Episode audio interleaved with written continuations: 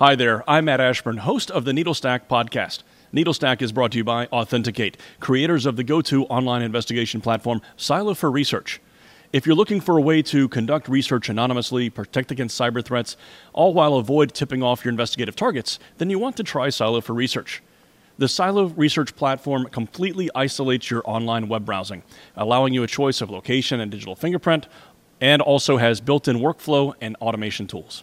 The best part is that Silo for Research is software as a service, so it can be used from any computer or location without the need for things like virtual machines, standalone networks, or, or dirty networks. To learn more about Silo for Research, visit authenticate.com. That's authentic with the number 8.com. The board of Human Rights First actually came to me on January 7th and the weeks thereafter and said, You've been building this technology inside of HRF what's your plan to actually share it with the private sector, with the government, because clearly signals were missed.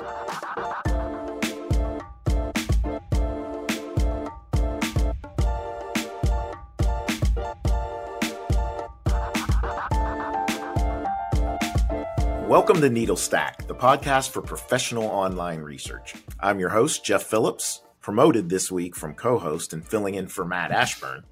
And I'm Aubrey Byron, a producer on Needlestack, and I'm joining Jeff behind the mic while Matt is away. Now, today we're continuing our series on fact checking and debunking with a very special guest, Dr. Welton Chang. At the heart of a fact checked or debunk is misinformation or the suspicion of misinformation. That's why today Welton is joining us. He is the co founder and CEO of Pyrra Technologies, an intelligence solution for dark social media and the disinformation that resides there. He's also the former CTO and currently a senior advisor for Human Rights First. Welton Chang, welcome to the show. Thanks, Jeff. Thanks, Aubrey. It's great to be here. Super excited to talk with you. Um, let's start off, Welton. Can can you just tell us a little bit about how you got started in intelligence? Yeah, so I came to this work uh, from a career spent in the Army and at the Defense Intelligence Agency, where between the two places I served a combined close to a decade. And then went off, decided that I was going to skill up a little bit, and went to the University of Pennsylvania, where I got a PhD essentially in data science. And around that time, when, when I was when I graduated, everybody was talking about disinformation and its effects on the 2016 election. And so I thought to myself, what better way to kind of continue serving um, than to apply the skills that I just got at Penn to the problem at hand. So wound up going to Johns Hopkins, the applied physics lab there, where I led a number of teams and projects building technical solutions for the US government to try to detect foreign interference on social media. And that's essentially how I got the start to really dive into what's going on online uh, in these spaces and directly leads to the work I'm doing today at Pyrra. And can you tell us a little bit about the work of Pyrra Tech and what made you want to start that company? Yeah, so our origin story is not that typical for venture backed startups. We actually got our our um, we actually started out as a project R&D project inside Human Rights First, where I was the first chief technology officer. And January the 6th happened uh, while, while I was in that role. We were building a system called extremist Explorer, at HRF, which was collecting data from small alternative social media sites as well as larger ones like Twitter and Reddit. In the lead up to the Capitol attack, we had observed an uptick in chatter uh, across these platforms. And the six, you know, 2.30 p.m., 1.30, 1 o'clock, folks are streaming into the Capitol building. Um, I remember at that point saying to myself that I think that we're going to be um, embarking on something new. And so the board of Human Rights First actually came to me on January 7th and the weeks thereafter and said, You've been building this technology inside of HRF. What's your plan to actually share it with the private sector, with the government? Because clearly signals were missed. And so we started down the path of um, basically trying to think about ways how we commercialize technology, building an actual company from a prototype platform at that stage. Um, and that's how Pyrra got its start uh, in, in the space. Well, that's uh, it's, it's amazing timing, unfortunate timing, I guess, with January 6th, but um, but that's that's that's crazy.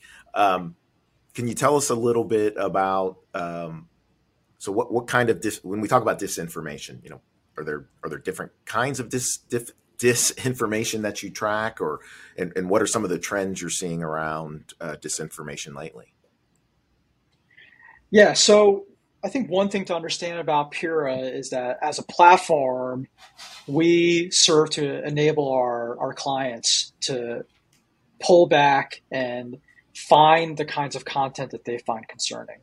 So some of our existing clients are are nonprofits who are investigating things like domestic extremism, anti-vax movements, those types of anti-trans um, uh, rhetoric, those types of phenomena that are happening online. So the system is capable of detecting that content because what we're doing essentially is pulling in um, data from all these different sites and then piping it through a pipeline that detects the narratives that our users care about. So our users will put in a narrative and then the system will say, hey, to what extent does what the user care about resemble the kind of content that we're pulling back and then surface to the top those things that score very highly. So from a technical perspective, we don't actually determine what's disinformation. The system is it enables our clients to figure out when there's concerning content, concerning narratives that are floating around in these spaces, um, and and it's not up to us to make that make that value judgment. Mm-hmm. Um, now, that being said, the other thing the system enables us to do is to understand trends and understand what's going on across these communities. What are the topics that people are talking about? What are the things that um, come along with highly hateful, highly violent um, content, right? So that's the other thing that system, our system does is it detects um, when content is violent, offensive, hateful, and these other categories of speech that we've been uh, building models for for the last several years. And so you can imagine um, the, the content that we're pulling back when we see topics associated with highly violent um, um, thoughts, then we're able to to, to, to show that and to, and to say, hey, look, this is something that's of concern, either to a client or just in, in general, like things that we put out as part of our weekly Intel product. You mentioned that you don't just look at, you know, Twitter and Facebook, but you look into some more alternative social media sites. Can um, why do you think it's important to look there as well? Yeah, so right now we actually don't do any Twitter or Facebook. Um, our focus is on this alternative space. And what we've observed over the last two, three years is that enforcement actions taken by major platforms deplatforming users that are uh, essentially frequent flyers of disinformation um, and hate and violence, it's pushed those folks and their audiences and communities to the fringe, to smaller sites like Gab, Gettr, these alternative spaces where, as far as we can tell, anything goes. There's a distinct lack of content moderation Google recently came out and said they're no longer supporting some of these applications because of the amount of violent content that's on them, the amount of death threats that are on them. And that is very consistent with what we observe um, on these platforms is because there's no either will to do content moderation or it's by explicit policy, these, these sites say anything goes, free speech for all. Um, that's what has led to this um, festering social phenomena of um, this kind of content that it really snowballs, right? One user will put a false theory about what happened, say, in Uvalde, Texas, uh, with the school shooting there, and the next thing you know, other users are parroting that, and then it gains a certain amount of traction, starts to to move across these platforms, and in a blink of an eye, it's migrated over to Twitter. And it's now the latest kind of conspiracy theory that's um, you know kind of floating around in these communities, and the the that's the reason why we think that the alternative space is where to pay attention to because it's more and more um, the hospitable host for highly violent, highly um, hateful content, and then it makes its way migrates over to the mainstream platforms once it's gained traction on these smaller smaller sites. Gotcha. Yeah, that's super interesting. that that's the source, and then it migrates. Um, we actually, I had an article not long ago about um, for open source intelligence researchers, social media sites that you should use in addition to Twitter, because you know Twitter is the big hub. Do you have your own list of sites that you think, in particular, for understanding disinformation, people should be looking at? I think the biggest ones for researchers to pay attention to are 4chan and uh, Telegram public channels. So just in terms of like audience reach and engagement and activity, those two to me stand out as places where a lot of this um, content is being propagated, generated, originated. Disqus comments actually, I, I think if you were to ask your audience, you know, the last time they went to go read comments below a news article, um, it can get pretty, I'll, I'll just say contentious in those comments. Uh, and we have found that the amount of noxious content on places like Disqus uh, is also some uh, a place to pay attention to. It's harder to monitor for individual researchers because you have to go to all these different places and you know essentially either run your own scripts or to use manual copy paste and that's one of the benefits of our platform is that we're ingesting from um, these platforms, you know, close to 100 million posts every single week, and that we, we retain all that data, and then we also make it very easily searchable for our clients. Um, you know, take that take that heavy lift off their shoulders of having to go and do all this research manually. Um, it's one of the, the core benefits of, of the Pyrra platform.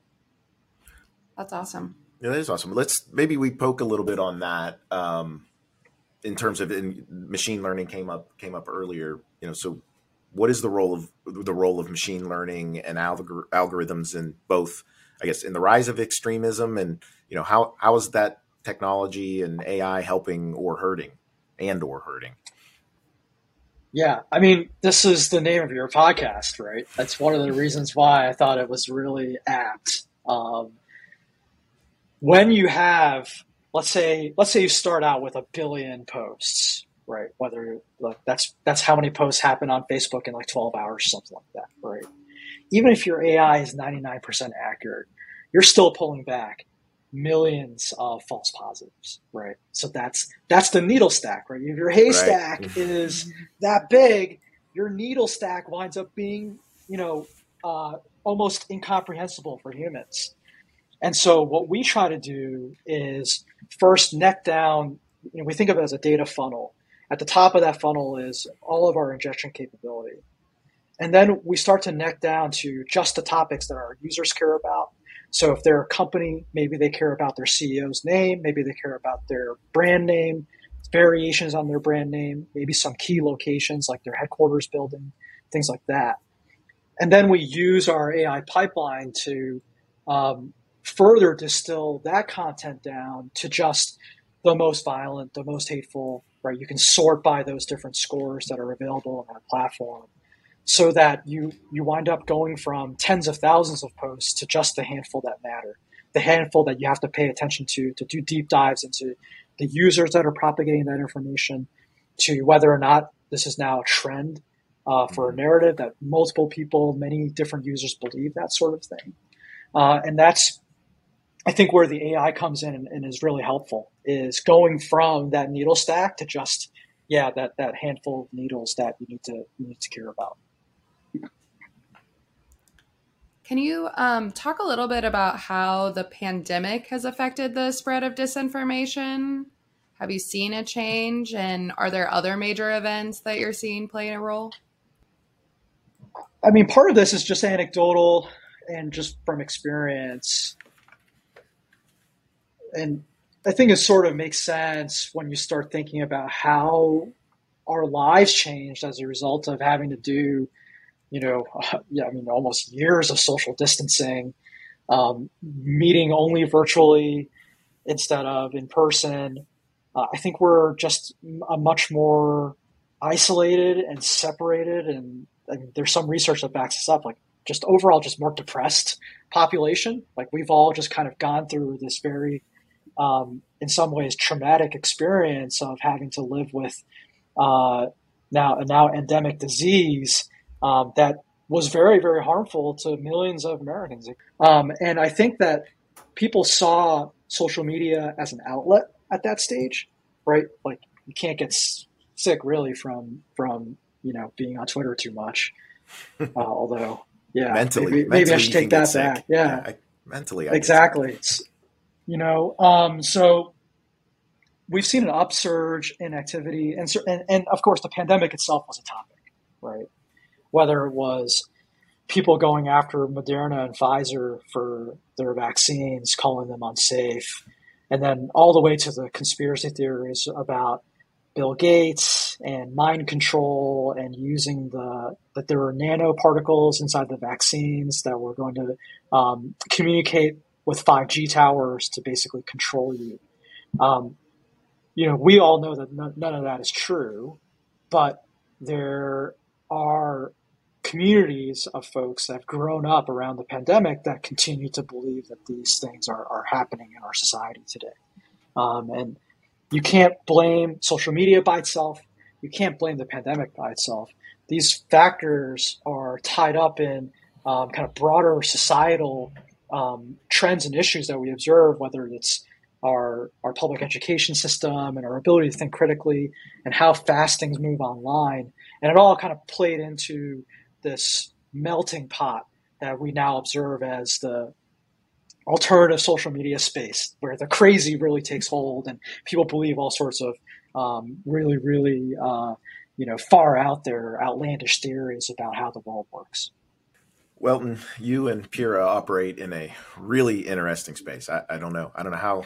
I don't know. Can you go home and sleep at night after following all of this, all of this stuff? Um, but as we start to wrap up, maybe um, you know any thoughts about any tips for professional researchers things um, you know you found useful um, you might share with the audience yeah i mean you know you touched on a little bit self-care um, you should be cognizant of your own uh, mental state as you wade through some of this content especially the more um, toxic stuff that's out there and if any of your audience deals with things like child sexual abuse material, things that are happening on the dark web, um, it can be greatly affecting over time. You know, and I'm a, a father of two. Um, you know, I've unfortunately had the experience of um, having gone overseas twice when I was in the army and at DIA. Uh, did two tours in Iraq, um, and I consider myself to be a fairly uh, mentally strong person, but even some of the content that we continue to observe, it, it can be um, affecting emotionally. So just having a, an understanding of where your own mental state is at um, is super important. And then I think, you know, whether or not I can sleep well at night, you know, a big part of that is just to for your audience to know that the techniques that they apply to some of their work can be turned back onto them. Um, you know, as we've gotten more popular as a company, and as as we've gotten more public about our activities, uh, we've we've seen you know threats come our way, and so we've taken countermeasures to eliminate our own data from places like data brokerages. Um, and try to uh, maintain a firewall between some of the, the, company activities and our own personal lives, right? And um, I don't I don't have an Instagram account or a Facebook account. Um, right. So, you know, I think it's important for your, your audience to take those measures as well, because um, if, if they're really good at something, uh, other people can, can get uh, close to that. Right. And you can take those same techniques and, and turn them back on, on us as uh, concerned citizens, as uh, professionals who work in this space. And it can be a really, uh, just a, a strange feeling when you're in the crosshairs. Um, and, uh, you know, don't wish that on anybody. Uh, it's, it's something that kind of comes with the territory of the work that we do. Uh, but um, kind of remind yourself that, that the things that we do are important for the, the health of our democracy as well as for our families um, in the long run. Um, and that's why we put up with things like getting threats thrown our way. Well, that's that's great advice, and and using some of your skills, you know, again to look into yourself. Um, I, I think that's super practical. I want to thank our guest, Dr. Welton Chang. Um, if you liked what you heard, you can subscribe to our show wherever you get your podcasts. Watch episodes on YouTube and view transcripts and other episode info on our website, authenticate.com slash needlestack. That's authentic with the number eight dot com slash needlestack. And be sure to follow us on Twitter at needlestackpod. We'll be back next time with more on fact checking and debunking. We'll see you then.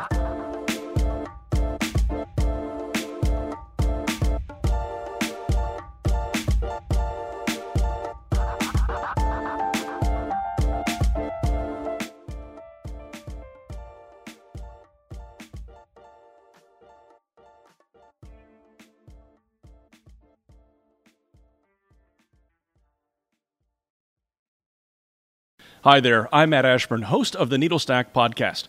Needlestack is brought to you by Authentic8, creators of the go to online investigation platform Silo for Research. If you're looking for a way to conduct research anonymously, protect against cyber threats, all while avoid tipping off your investigative targets, then you want to try Silo for Research. The Silo Research platform completely isolates your online web browsing, allowing you a choice of location and digital fingerprint, and also has built in workflow and automation tools. The best part is that Silo for Research is software as a service, so it can be used from any computer or location without the need for things like virtual machines, standalone networks, or, or dirty networks. To learn more about Silo for Research, visit authenticate.com. That's authentic with the number 8.com.